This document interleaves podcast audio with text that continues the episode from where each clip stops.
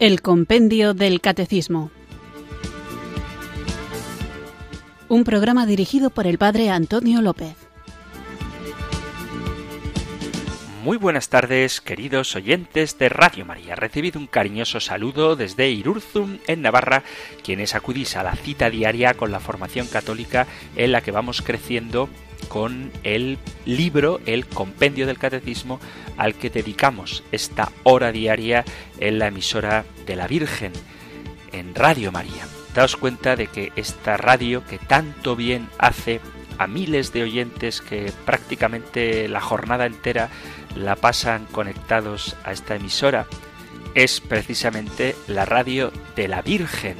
Y inicio el programa con esta introducción porque los puntos que estamos tratando en estos últimos días están dedicados a nuestra Madre del Cielo y resulta curioso y llamativo y triste que muchos de los ataques que se dirigen a la Iglesia Católica tanto por parte de los protestantes, de los hermanos separados, que son hermanos porque creen en Cristo, pero están separados porque no están en la casa del Padre, no pertenecen a la iglesia que Cristo ha fundado, que subsiste en la iglesia católica, bueno, pues tanto los hermanos separados como muchas veces los que ni siquiera comparten la fe en Jesucristo y tristemente incluso dentro de la propia Iglesia Católica, muchos ataques se dirigen a nuestra reina, a nuestra Madre del Cielo.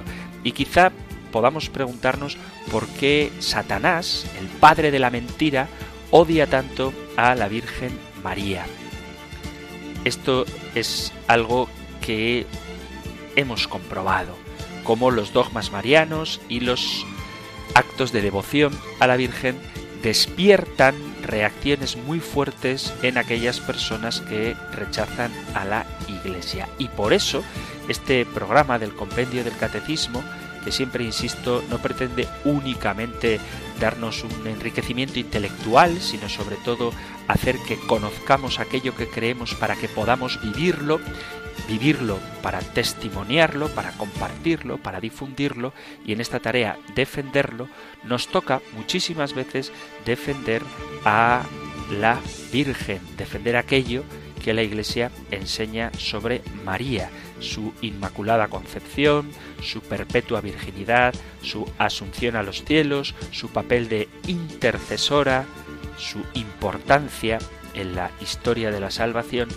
como digo, a veces son atacados. Y esto es algo que nos tiene que comprometer a saber dar razón de nuestra fe.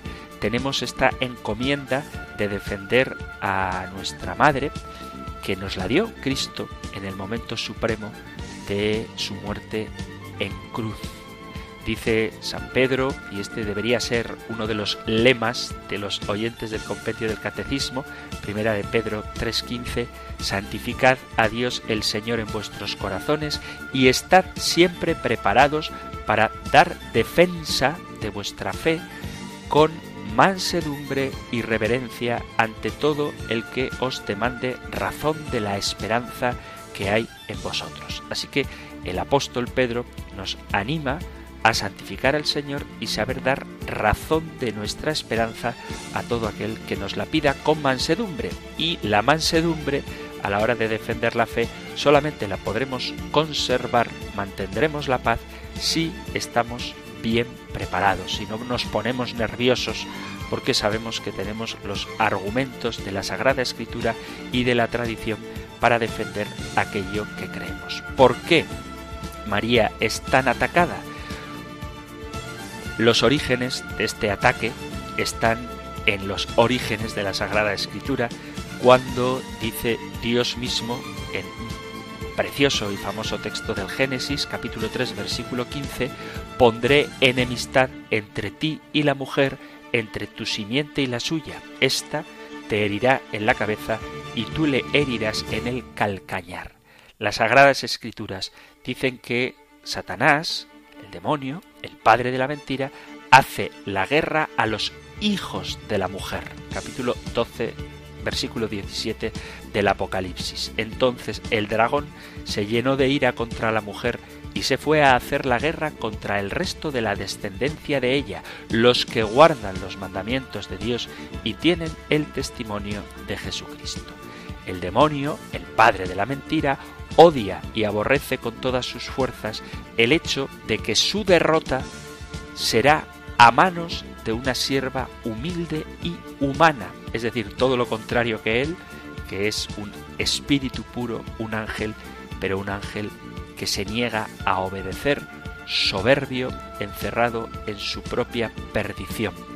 De cierta manera, el orgullo del diablo podría aceptar que Cristo le derrotara, pero soportar el hecho de que una joven de apenas 13 años aceptara de esta manera tan radical el designio salvífico de Dios es algo que le resulta humillante. También nosotros, si queremos aplastar la cabeza del diablo y romper las redes con las que nos ata, si queremos triunfar en las pruebas, en las tentaciones y en las tormentas, la invitación, la fórmula, por así decirlo, segura, es recurrir a nuestra Madre, amarla tal y como hizo Jesús, aspirar a contar siempre con su fiel protector, con su manto de madre.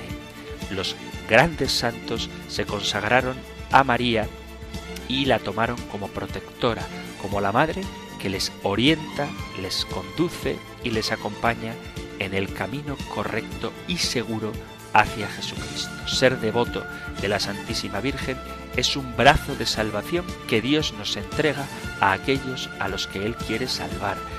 Cristo nos ha dado a su Madre como Madre nuestra para que ella nos enseñe a meditar y adorar en el corazón. Ella, recibiendo la palabra y poniéndola en práctica, se hizo la más perfecta Madre.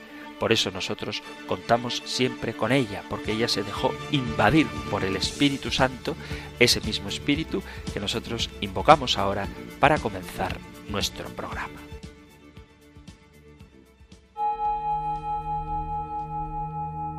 Ven Espíritu,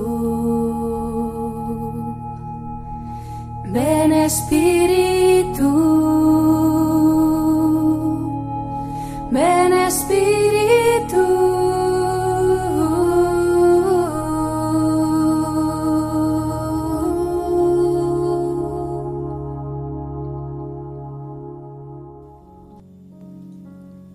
Oh Virgen Santísima, Madre de Dios, Madre de Cristo, Madre de la Iglesia, míranos clemente en esta hora. Virgo Fidelis, Virgen fiel, ruega por nosotros. Enséñanos a creer como has creído tú. Haz que nuestra fe en Dios, en Cristo, en la Iglesia, sea siempre límpida, serena, valiente, fuerte, generosa. Mater amabilis, Madre digna de amor, Mater pulcre dilectionis, Madre del Amor Hermoso, ruega por nosotros. Enséñanos a amar a Dios y a nuestros hermanos como les amaste tú. Haz que nuestro amor a los demás sea siempre paciente, benigno, respetuoso. Causa nostre leticie, causa de nuestra alegría, ruega por nosotros. Enséñanos a saber captar en la fe la paradoja de la alegría cristiana, que nace y florece en el dolor, en la renuncia, en la unión con tu Hijo crucificado. Haz que nuestra alegría sea siempre auténtica y plena, para podérsela comunicar a todos. Amén.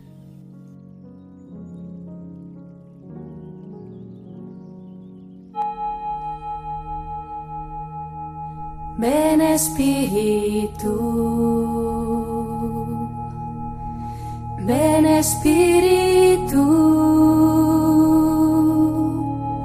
ven Espíritu.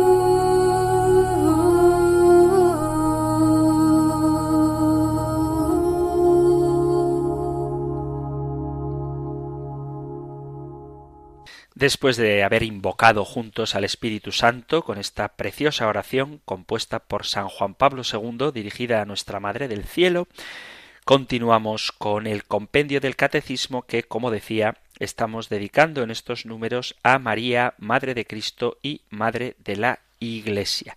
El punto que tratábamos en el programa anterior es qué tipo de culto se rinde a la Virgen María. Y aunque me ponía un poquito teológico, lo cierto es que me parecía importante hacerlo para que nos demos cuenta de que el culto a María está subordinado al misterio de la Trinidad, porque uno de la Trinidad, la segunda persona, el Verbo en el seno de María, ha asumido nuestra naturaleza humana, de tal manera que en María la humanidad entera queda transformada y de alguna manera divinizada. Y precisamente por su vocación específica, por su papel único en la historia de la salvación, recibe por nuestra parte un culto singular que es esencialmente diferente del culto de adoración que sólo le rendimos a la Santísima Trinidad.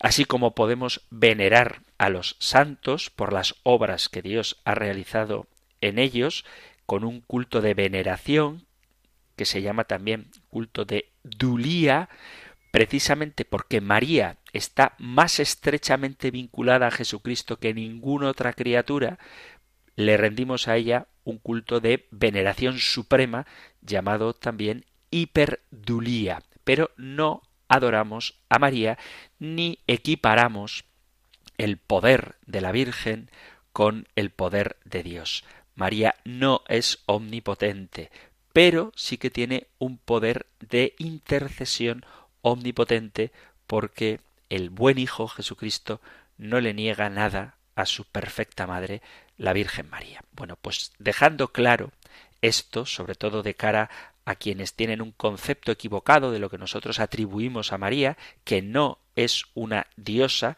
sino una criatura que ha colaborado de manera perfecta con el plan salvador de Dios, ella como la hija perfecta del Padre, como la madre del Hijo, del Verbo, y como el sagrario del Espíritu Santo intercede por nosotros de manera muy especial, de forma muy poderosa, precisamente, vuelvo a insistir, por el papel en la historia de la salvación que Dios ha querido darle y por su estrechísima vinculación con su Hijo Jesucristo. Continuamos entonces con el siguiente punto, con la siguiente pregunta del compendio que encontráis en el Catecismo Mayor en los números 972 y del 974 al 975. Nosotros escuchamos ahora la pregunta 199 del compendio del Catecismo. Número 199.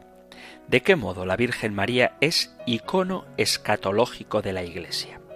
Contemplando a María, la Toda Santa, ya glorificada en cuerpo y alma, la Iglesia ve en ella lo que la propia Iglesia está llamada a ser sobre la tierra y aquello que será en la patria celestial.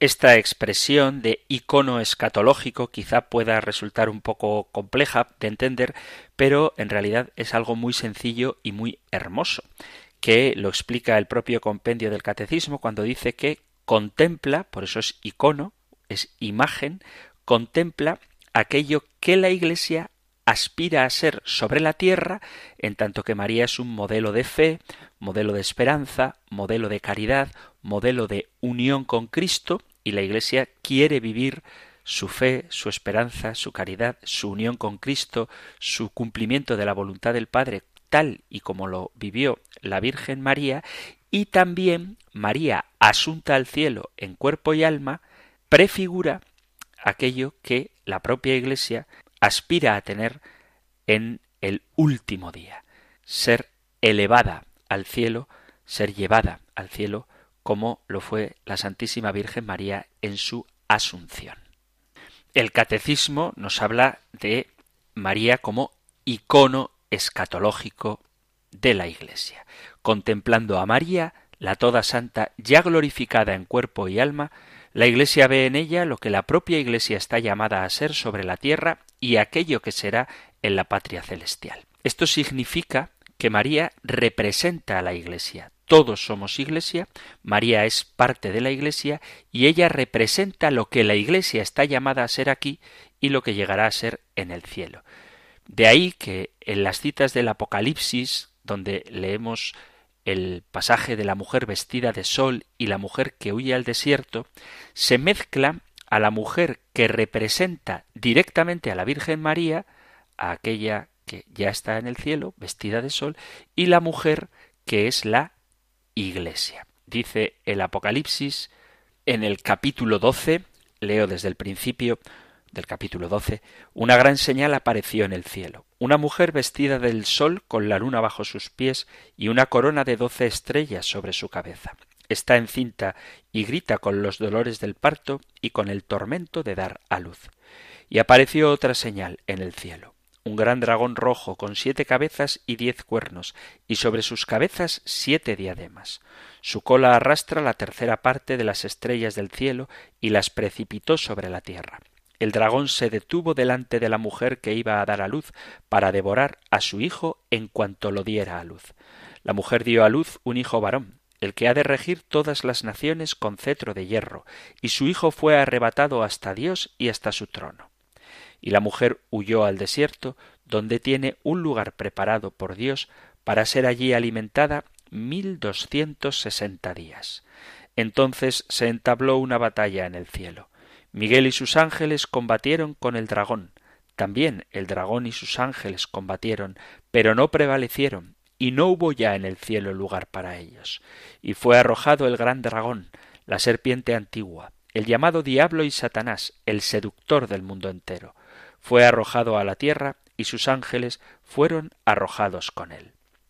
Oí entonces una fuerte voz que decía en el cielo Ahora ya ha llegado la salvación, el poder y el reinado de nuestro Dios y la potestad de su Cristo, porque ha sido arrojado el acusador de nuestros hermanos, el que los acusaba día y noche delante de nuestro Dios. Ellos lo vencieron gracias a la sangre del Cordero y a la palabra del testimonio que dieron, porque despreciaron su vida ante la muerte. Por eso, regocijaos cielos y los que en ellos habitáis, ay de la tierra y del mar, porque el diablo ha bajado donde vosotros con gran furor, sabiendo que le queda poco tiempo. Cuando el dragón vio que había sido arrojado a la tierra, persiguió a la mujer que había dado a luz al hijo varón. Pero se le dieron a la mujer las dos alas de águila grande para volar al desierto, a su lugar, lejos del dragón, donde tiene que ser alimentada un tiempo y tiempos y medio tiempo. Entonces el dragón vomitó de sus fauces como un río de agua detrás de la mujer para arrastrarla con su corriente. Pero la tierra vino en auxilio de la mujer, abrió la tierra su boca y tragó el río, vomitado de las fauces del dragón. Entonces, despechado contra la mujer, se fue a hacer la guerra al resto de sus hijos, los que guardan los mandamientos de Dios y mantienen el testimonio de Jesús. Yo estaba en pie sobre la arena del mar. La mujer vestida del sol es María. La mujer que escapa al desierto por un tiempo es la Iglesia. La mujer da a luz a Cristo.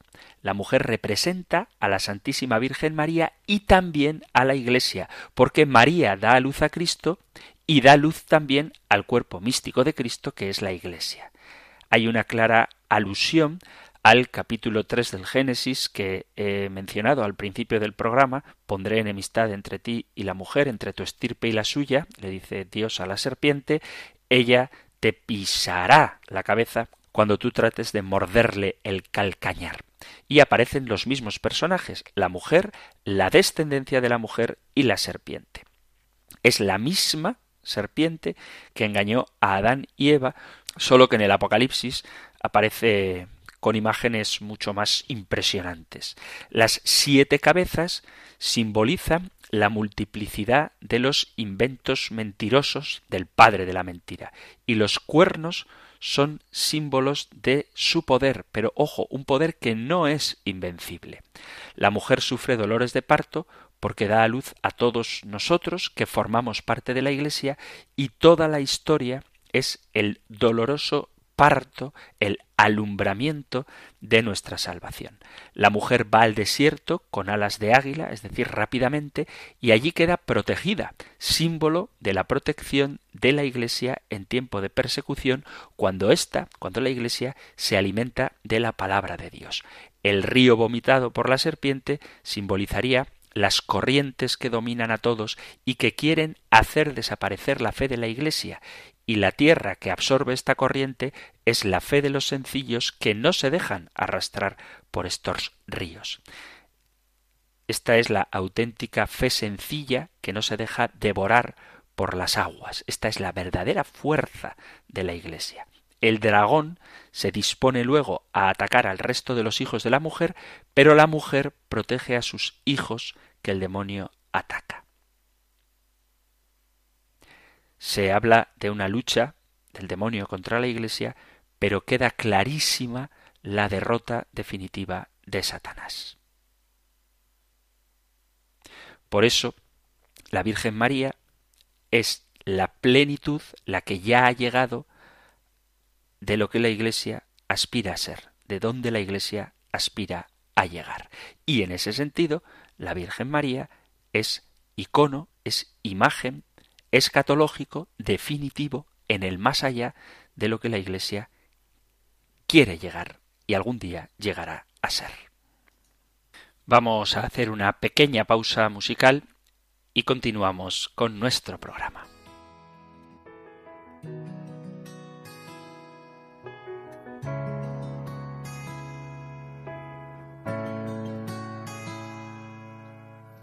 Mi alma la grandeza de Dios, se alegra mi espíritu en Dios mi Salvador, porque ha mirado mi humillación.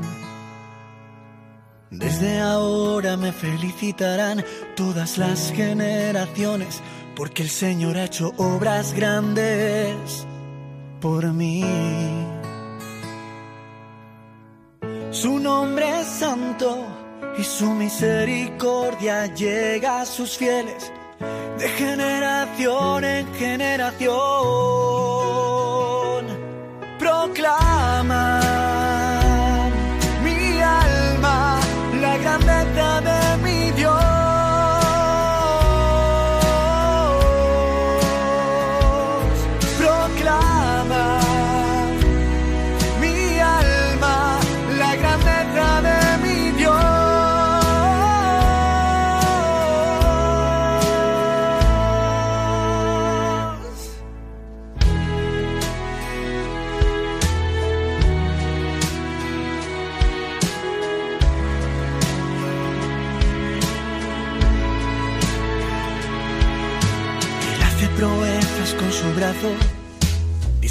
Los soberbios de corazón, derriba del trono a los poderosos y enaltece a los humildes. A los hambrientos los colma de bienes, a los ricos despide vacíos. Auxilia a Israel acordándose de su misericordia según lo había prometido a nuestros padres en favor de Abraham y su descendencia por siempre.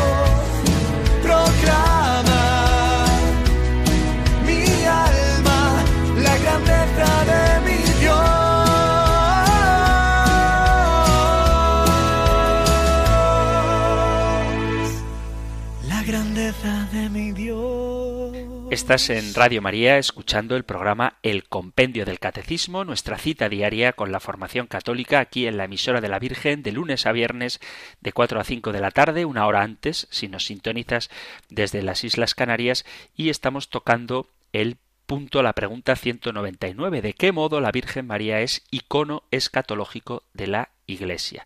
Lo explica muy bien el compendio del Catecismo, contemplando a María, la toda santa, ya glorificada en cuerpo y alma, la Iglesia ve en ella lo que la propia Iglesia está llamada a ser sobre la tierra y aquello que será en la patria celestial. Explicado esto, me gustaría continuar con el programa de hoy haciendo una aclaración con respecto a las acusaciones que se nos hacen a los católicos de que idolatramos a la Virgen María y que la veneración a la Santísima Virgen procede del paganismo donde se adoraba a la Reina de los cielos, una diosa pagana, y que lo que nosotros hemos hecho ha sido heredar esa misma adoración idolátrica. A pesar de que lo he dicho y lo repetiré y lo repetiría las veces que hagan falta, a pesar de que la Iglesia el catecismo, lo hemos visto, el compendio del catecismo, deja clara una y otra vez que no adoramos a María, sino que la veneramos, estas explicaciones muchas veces son inútiles porque las personas que nos hacen tal acusación han oído tantas veces, reiteradamente, de manera machacona, que adoramos a la Virgen, que no nos escuchan cuando decimos cuál es la verdad de nuestra postura ante la Santísima Virgen María. Entonces, que quede claro que no es lo mismo adorar que venerar. Para los que se alejan de la doctrina católica, piensan que adorar y venerar es lo mismo y que por lo tanto incurrimos en idolatría. Sin embargo, la palabra adorar y la palabra venerar, según el diccionario, son distintas. Adorar significa reverenciar con sumo honor o respeto, considerándolo como cosa divina, reverenciar y honrar a Dios con el culto religioso que le es debido, así se define adorar, y venerar significa respetar en sumo grado a una persona por su santidad, dignidad o grandes virtudes o a una cosa. La idolatría es la adoración que se da a los ídolos y un ídolo es una imagen de una deidad adorada como si fuera la divinidad misma. La definición viene precisamente de ídolo, que es una imagen adorada como si fuera la divinidad a la que representa, y latría, que es el culto que nosotros le damos a Dios. Por lo tanto, el ídolo es aquello que ocupa el lugar de Dios y la latría es el culto de adoración. Sería muy interesante hacer una reflexión, la dejaremos para otro día si queréis, sobre los ídolos. Pero un ídolo es aquello que ocupa el lugar de Dios. Por lo tanto, con estas definiciones del diccionario, queda clara la diferencia entre la idolatría y la veneración. Idolatría es adorar, es decir, considerar como si fuera Dios o una divinidad a algo que no es Dios, y venerar es respetar en grado sumo a alguien. Y en este sentido podemos venerar a alguien por considerar que esta persona, por su vida y por sus virtudes, por el papel que ha jugado en la historia de la salvación, es agradable a Dios sin que por ello consideremos a esta persona Dios mismo, ni siquiera alguien igual a Dios, porque si hiciéramos eso sí que incurriríamos en la idolatría. Uno de los argumentos que suelen dar para decir que adoramos a la Virgen María es que nos ponemos de rodillas delante de las imágenes o le hacemos novenas o le dirigimos oraciones. Si alguien conociera en profundidad la escritura, se daría cuenta de que estar de rodillas no tiene un único significado, el de la adoración, sino que puede hacerse sin que esto indique reconocer a la persona frente a la que nos arrodillamos como Dios. Y si algún día tenéis un debate sobre este tema, os van a citar algunos pasajes donde ciertos personajes prohíben que otros se arrodillen a sus pies. Por ejemplo, en el capítulo 10 de los Hechos de los Apóstoles, en el versículo 25, en el encuentro que tiene Pedro con Cornelio, dice, cuando Pedro entraba, salió Cornelio a su encuentro y cayó postrado a sus pies. Pedro le levantó diciéndole, levántate, que también yo soy un hombre. O en el capítulo 22 del Apocalipsis dice, yo, Juan, fui el que vi y oí esto. Y cuando lo oí y vi, caí a los pies del ángel que me había mostrado todo esto para adorarle.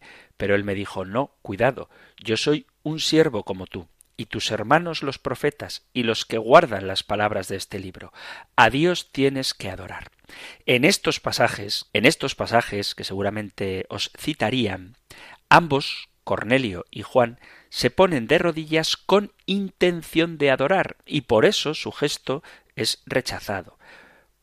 Pero también en la Sagrada Escritura aparecen otros pasajes donde personas se arrodillan ante otros y nadie entiende que estén en esa posición para adorar.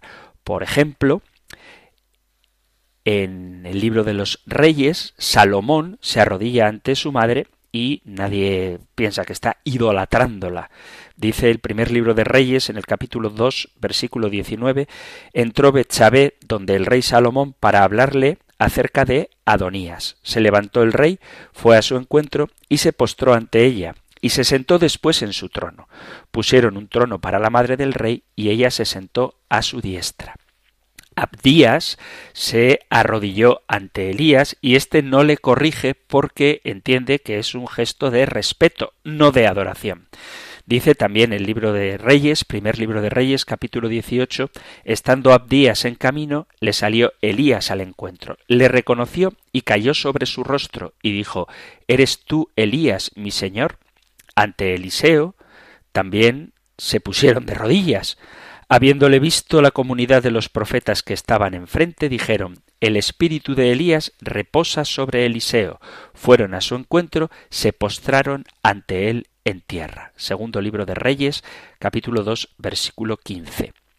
El profeta Daniel, en el capítulo 8, versículo a partir del 15, se arrodilla ante el ángel, ante Gabriel, mientras yo, Daniel, dice, contemplaba esta visión y trataba de comprenderla, vi de pronto delante de mí como una apariencia del hombre, y oí una voz de hombre sobre el Ulay que gritaba, Gabriel, explícale a éste la visión. Él se acercó al lugar donde yo estaba, y cuando llegó me aterroricé y caí de bruces. Me dijo Hijo de hombre, entiende la visión. Se refiere al tiempo del fin. Mientras él me hablaba, yo me desvanecí rostro en tierra. Él me tocó y me hizo incorporarme donde estaba. Las mujeres en el Evangelio de Lucas, en el capítulo 24, cuando van al sepulcro, se postran ante los ángeles. No sabían qué pensar de esto, cuando se presentaron ante ellas dos hombres con vestidos resplandecientes. Como ellas temiesen e inclinasen el rostro a tierra, les dijeron ¿Por qué buscáis entre los muertos al que está vivo? En este sentido, es un juicio temerario juzgar la intención con la que alguien se arrodilla y atribuirle siempre el deseo de a adorar, sobre todo cuando una persona deja claro que no está adorando. No puedes juzgar las intenciones de una persona. Por el hecho de arrodillarte, el gesto de ponerse de rodillas no es en sí mismo un acto de adoración. Y es más, se puede adorar a Cristo en la Eucaristía aunque no te pongas de rodillas. Es decir, que lo que hace un gesto signo de adoración es la actitud interior y eso nosotros ni podemos ni debemos juzgarlo. Por el hecho de que alguien se postre, se arrodille ante una imagen, no significa que esté reconociendo que esa imagen es Dios.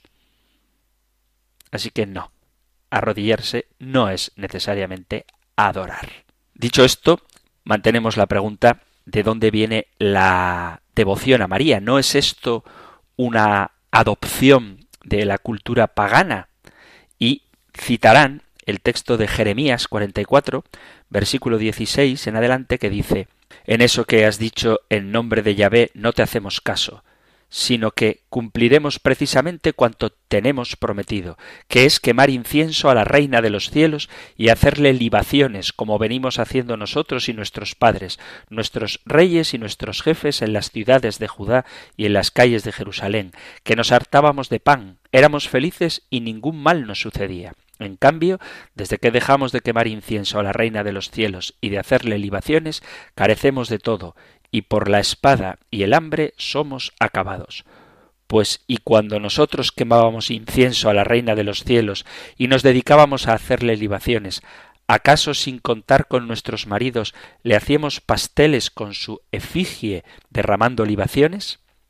En este pasaje vemos cómo los judíos cometían el pecado de idolatría al adorar, ellos sí, a la diosa pagana llamada Reina del Cielo. Y es absurdo pretender trasladar la idolatría cometida a nosotros los católicos por reconocer a María como la Reina del Cielo. La Reina de los Cielos del Antiguo Testamento era considerada una divinidad que ocupaba el lugar que sólo corresponde a Dios, cosa que no sucede con María, que recibe su honra, su veneración, no su adoración, no por ocupar el lugar de Dios, sino por ser la madre de Jesucristo, y no es considerada como una diosa, sino la madre del Señor. El hecho de que haya paralelismos no significa que sea lo mismo, porque por esa misma regla de tres, por ese mismo modo de pensamiento, tendríamos que decir que la resurrección de Cristo salió del paganismo que enseñaba que Osiris y Dionisos, dioses de la fertilidad, morían y resucitaban, y la resurrección de Cristo no tiene nada que ver con estos mitos paganos. O llamar a Cristo Rey de Reyes sería también una herencia del paganismo, ya que Nabucodonosor es llamado por la propia Biblia, en el libro de Daniel capítulo 2 versículo 37, el rey de reyes, o que el bautismo tiene también un origen pagano, pues que antes de ser un rito religioso ya se practicaba entre los pueblos de la antigüedad y era muy común en muchas religiones y en otros cultos como el hinduismo o el budismo. Los romanos del tiempo de Cristo se interesaron en las religiones místicas de Egipto y Babilonia, en algunas de las cuales se practicaba un modo de bautismo. Los ritos de iniciación del culto de Isis, el que se iniciaba confesaba sus pecados delante de otros devotos y luego era bautizado en la creencia de que el baño ritual lo purificaba de sus faltas y lo enrolaba en las filas de su diosa salvadora. Pero ningún católico piensa que la resurrección de Cristo es una herencia pagana o que el bautismo cristiano tiene nada que ver con los ritos egipcios o babilónicos. Ningún católico piensa que María es una diosa, como tampoco piensa que al bautizarse se enrola en las filas de Isis y mucho menos cree que la resurrección de Cristo tiene nada que ver con la resurrección de Osiris. Un cristiano serio no debe dar oído a este tipo de argumentos y basar su credo en casualidades. El cristiano verdadero, y para eso ayuda este programa, conoce cuál es la raíz de sus ritos, conoce el sentido de sus cultos y sabe la originalidad de su fe en Jesucristo. Si nosotros veneramos a María y la tenemos como modelo no solamente para la vida cristiana ahora, sino como modelo de aquello que cada uno de nosotros y la Iglesia en general aspira a ser, es porque nos fiamos de la Sagrada Escritura, que dice que desde ahora todas las generaciones llamarán bienaventurada a la Virgen María. Por medio de estas palabras que dice ella, en el Magnificat, inspirada por el Espíritu Santo, se describe cuál es la actitud del pueblo de Dios hacia aquella mujer a la que todas las generaciones llaman bienaventurada porque el poderoso ha hecho obras maravillosas en ella. Es muy importante este texto del Magnificat en tiempos como los nuestros, cuando muchos cristianos y muchos cristianos no católicos piensan que al venerar a María como Madre del Señor se le quita la gloria que sólo corresponde a Dios, pero vemos todo lo contrario. aquellos llenos del Espíritu Santo no dudarán en alabar a María y llamarla bienaventurada. Es importante también que el verdadero sentido de este pasaje es no que todas las generaciones sabrán que soy bienaventurada o todas las generaciones dirán que fui bienaventurada, sino que va mucho más allá. Dice, todas las generaciones me llamarán bienaventurada. La llamarán a ella desde ese momento y en un futuro eterno bienaventurada. Y quien la llama así, quien la llama llena de gracia, es el ángel enviado por Dios. Al sexto mes fue enviado por Dios el ángel Gabriel a una ciudad de Galilea llamada Nazaret, a una virgen desposada con un hombre llamado José de la casa de David. El nombre de la virgen era María. Y entrando le dijo, Alégrate, llena de gracia, que Jaritomene, el Señor está contigo. Y así lo hizo también Isabel cuando la llama Madre del Señor. ¿De dónde a mí?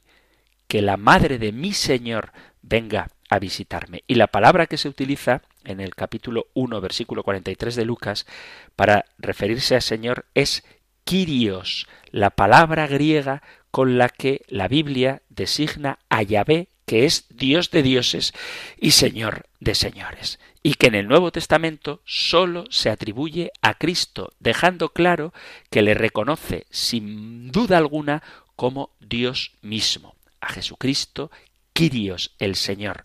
Es por eso que cuando Isabel llama a María Madre de mi Señor, le está llamando Madre de Dios y podemos decir sin ningún temor a equivocarnos que María es realmente Madre de Dios, que no significa creadora de Dios. El argumento que se suele dar es que Dios es eterno, por lo tanto no puede tener madre, porque si tiene madre eso significa que la madre es anterior a Dios. Eso no es entender ni el papel de la maternidad en general, ni desde luego el papel de María en la encarnación. Las madres no crean a sus hijos. Muchas veces el argumento a favor del aborto está precisamente en esto, ¿no? Que la madre crea al hijo. No es verdad. La madre no crea al hijo. La madre da a luz a un hijo que ha sido creado en sus entrañas. Y en este mismo sentido, María da a luz, alumbra a quien es increado, el Verbo eterno de Dios, y que le da carne en su virginal seno. Ni siquiera, ni siquiera Lutero negó la veneración a la Virgen María.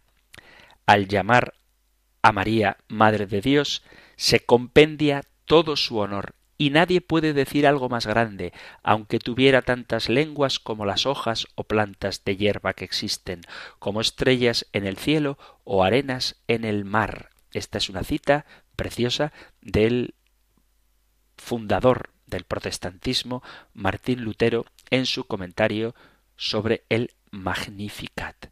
Y es inspirada por el Espíritu Santo que Isabel llama a María, bendita tú entre las mujeres y bendito el fruto de tu vientre. Isabel fue una de las que pertenecía a la generación del pueblo de Dios que no temía ofender a Dios por llamar a María bienaventurada. María fue la primera cristiana creyente de la nueva alianza. He aquí la esclava del Señor hágase en mí según tu palabra. Fue la que guarda y practica la palabra de Dios meditándola en su corazón. Lo dice San Lucas dos veces en el capítulo 2 de su Evangelio. Al cristiano católico le tiene que quedar claro que la adoración sólo se debe a Dios, pero a María hay que amarla y honrarla por ser quien es, la madre del Rey y Señor, y por lo tanto, en tanto en cuanto madre del Rey, es reina. Acordaos de que en el reinado de David la reina era siempre la madre y tenía un trono al lado del rey. Vuelvo a citar el capítulo segundo del primer libro de Reyes. Entró Betsabé donde el rey Salomón para hablarle acerca de Adonías. Se levantó el rey, fue a su encuentro y se postró el rey ante ella, y se sentó después en su trono. Y luego pusieron un trono para la madre del rey y ella se sentó a su diestra. Ella le dijo Tengo que hacerte una pequeña petición, no me la niegues. Dijo el rey Pide, madre mía, porque no te lo negaré. Y esto sigue ocurriendo, esto que ocurre en el libro de Reyes, con Cristo, el Rey de Reyes, y su madre, que tiene un trono a su derecha y no le niega nada de cuanto el Hijo le pida. La madre del Rey ocupaba un lugar especial y su nombre era asociado con la toma de poder del propio rey. Dice el primer libro de Reyes, capítulo 14, versículo 21, Roboam, hijo de Salomón, reinó en Judá. Tenía cuarenta y un años Roboam cuando comenzó a reinar y reinó diecisiete años en Jerusalén, la ciudad que había elegido Yahvé de entre todas las tribus de Israel para poner en ella su nombre. El nombre de su madre era Naamá, amonita. El año dieciocho del rey Jeroboam, hijo de Nebat, comenzó a reinar Abiyam, sobre Judá. Reinó tres años en Jerusalén. El nombre de su madre era Maacá, hija de Absalom. Primer libro de Reyes, capítulo 15, versículo primero. Jesús, que es heredero del reinado de David, profetizado desde el Antiguo Testamento, toma posesión de su reino y al lado una reina vestida con oro de Ofir. Y esta reina es siempre la madre Salmo 45. Tu trono, oh Dios, para siempre jamás, un cetro de equidad, el cetro de tu reino. Tú amas la justicia y odias la impiedad. Por eso, tu Dios, te ha ungido con óleo de alegría para que a tus compañeros les des mirra, aloe y acacia con todos sus vestidos. Desde los palacios de marfiles y laúdes te recrean. Hijas de reyes salen a tu encuentro. A tu derecha está la reina vestida con oro de Ofir. Y hay una relación muy clara entre el Salmo 45 y el cántico del Magnificat. Dice el Salmo 45, Toda espléndida la hija del rey va adentro con vestidos en oro recamados, con sus brocados es llevada ante el rey vírgenes tras ella, compañeras suyas, donde él son introducidas, entre alborozo y regocijo, avanzan al entrar en el palacio real. En lugar de tus padres tendrás hijos, príncipes los harás sobre toda la tierra. Logre yo hacer tu nombre memorable por todas las generaciones y los pueblos te alaben por los siglos de los siglos. Y dice María, por eso desde ahora todas las generaciones me llamarán bienaventuranza. La veneración a María no es contraria a la adoración a Dios. Es precisamente porque adoramos a Cristo que honramos a su Madre. El lugar de María en nuestros corazones se debe precisamente al amor que sentimos por Cristo.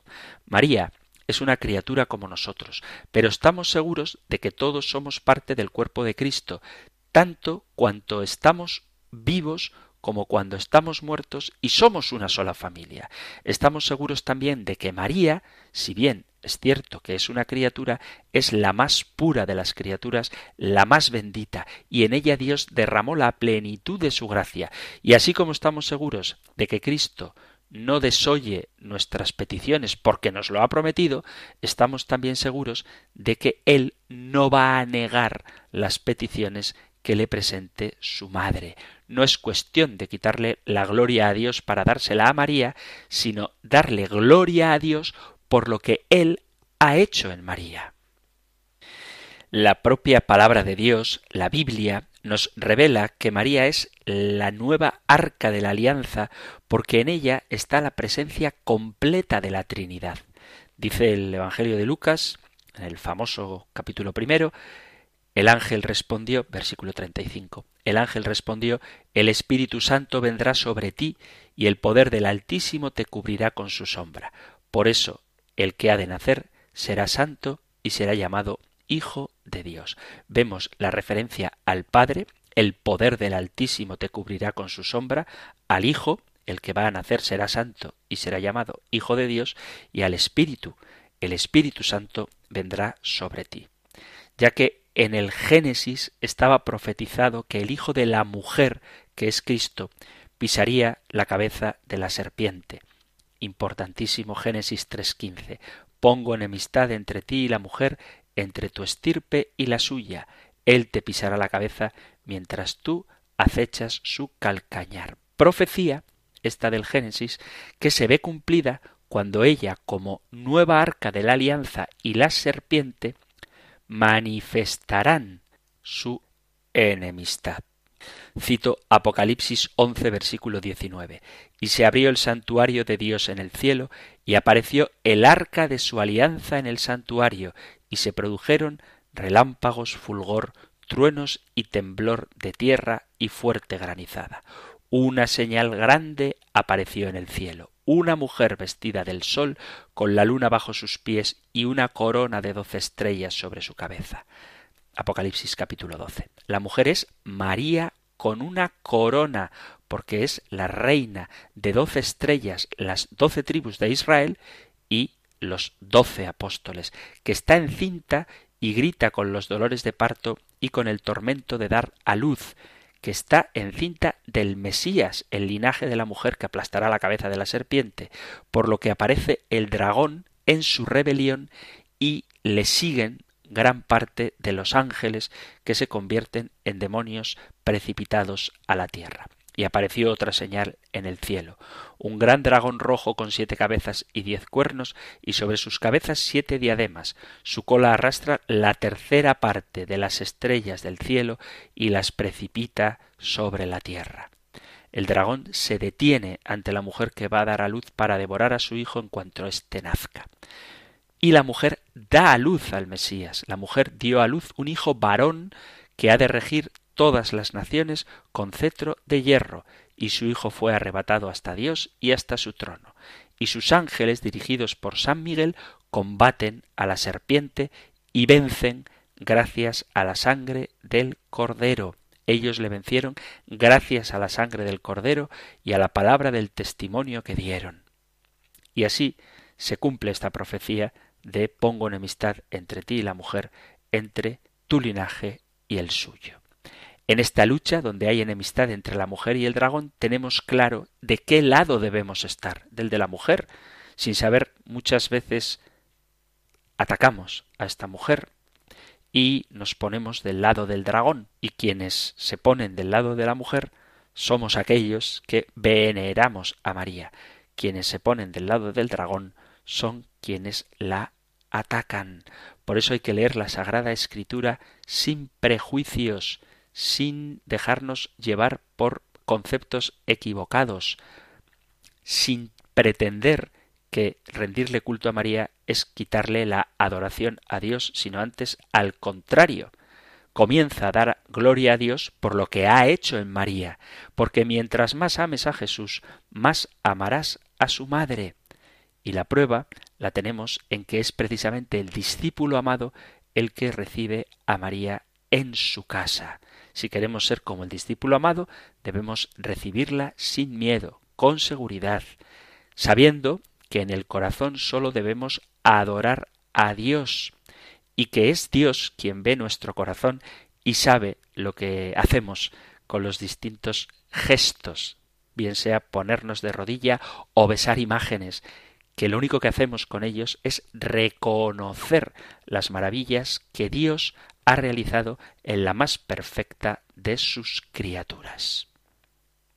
Hemos llegado al final del tiempo para nuestro programa de hoy, queridos amigos, queridos oyentes. Si queréis compartir, en caso de que hayáis tenido alguna vez que defender la figura de María, su importancia en la vida de la Iglesia, si queréis hacer alguna pregunta o dar cualquier testimonio, lo que queráis compartir podéis hacerlo en la dirección de correo electrónico compendio arroba compendio arroba o en el número de teléfono para WhatsApp 668 594 383 668 594 383. Terminamos recibiendo la bendición del Señor. El Señor te bendiga y te guarde, el Señor ilumine su rostro sobre ti y te conceda su favor, el Señor te muestre su rostro y te conceda la paz.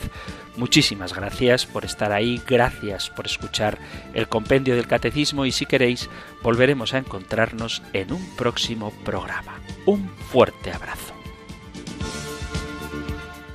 El compendio del catecismo. Un programa dirigido por el padre Antonio López.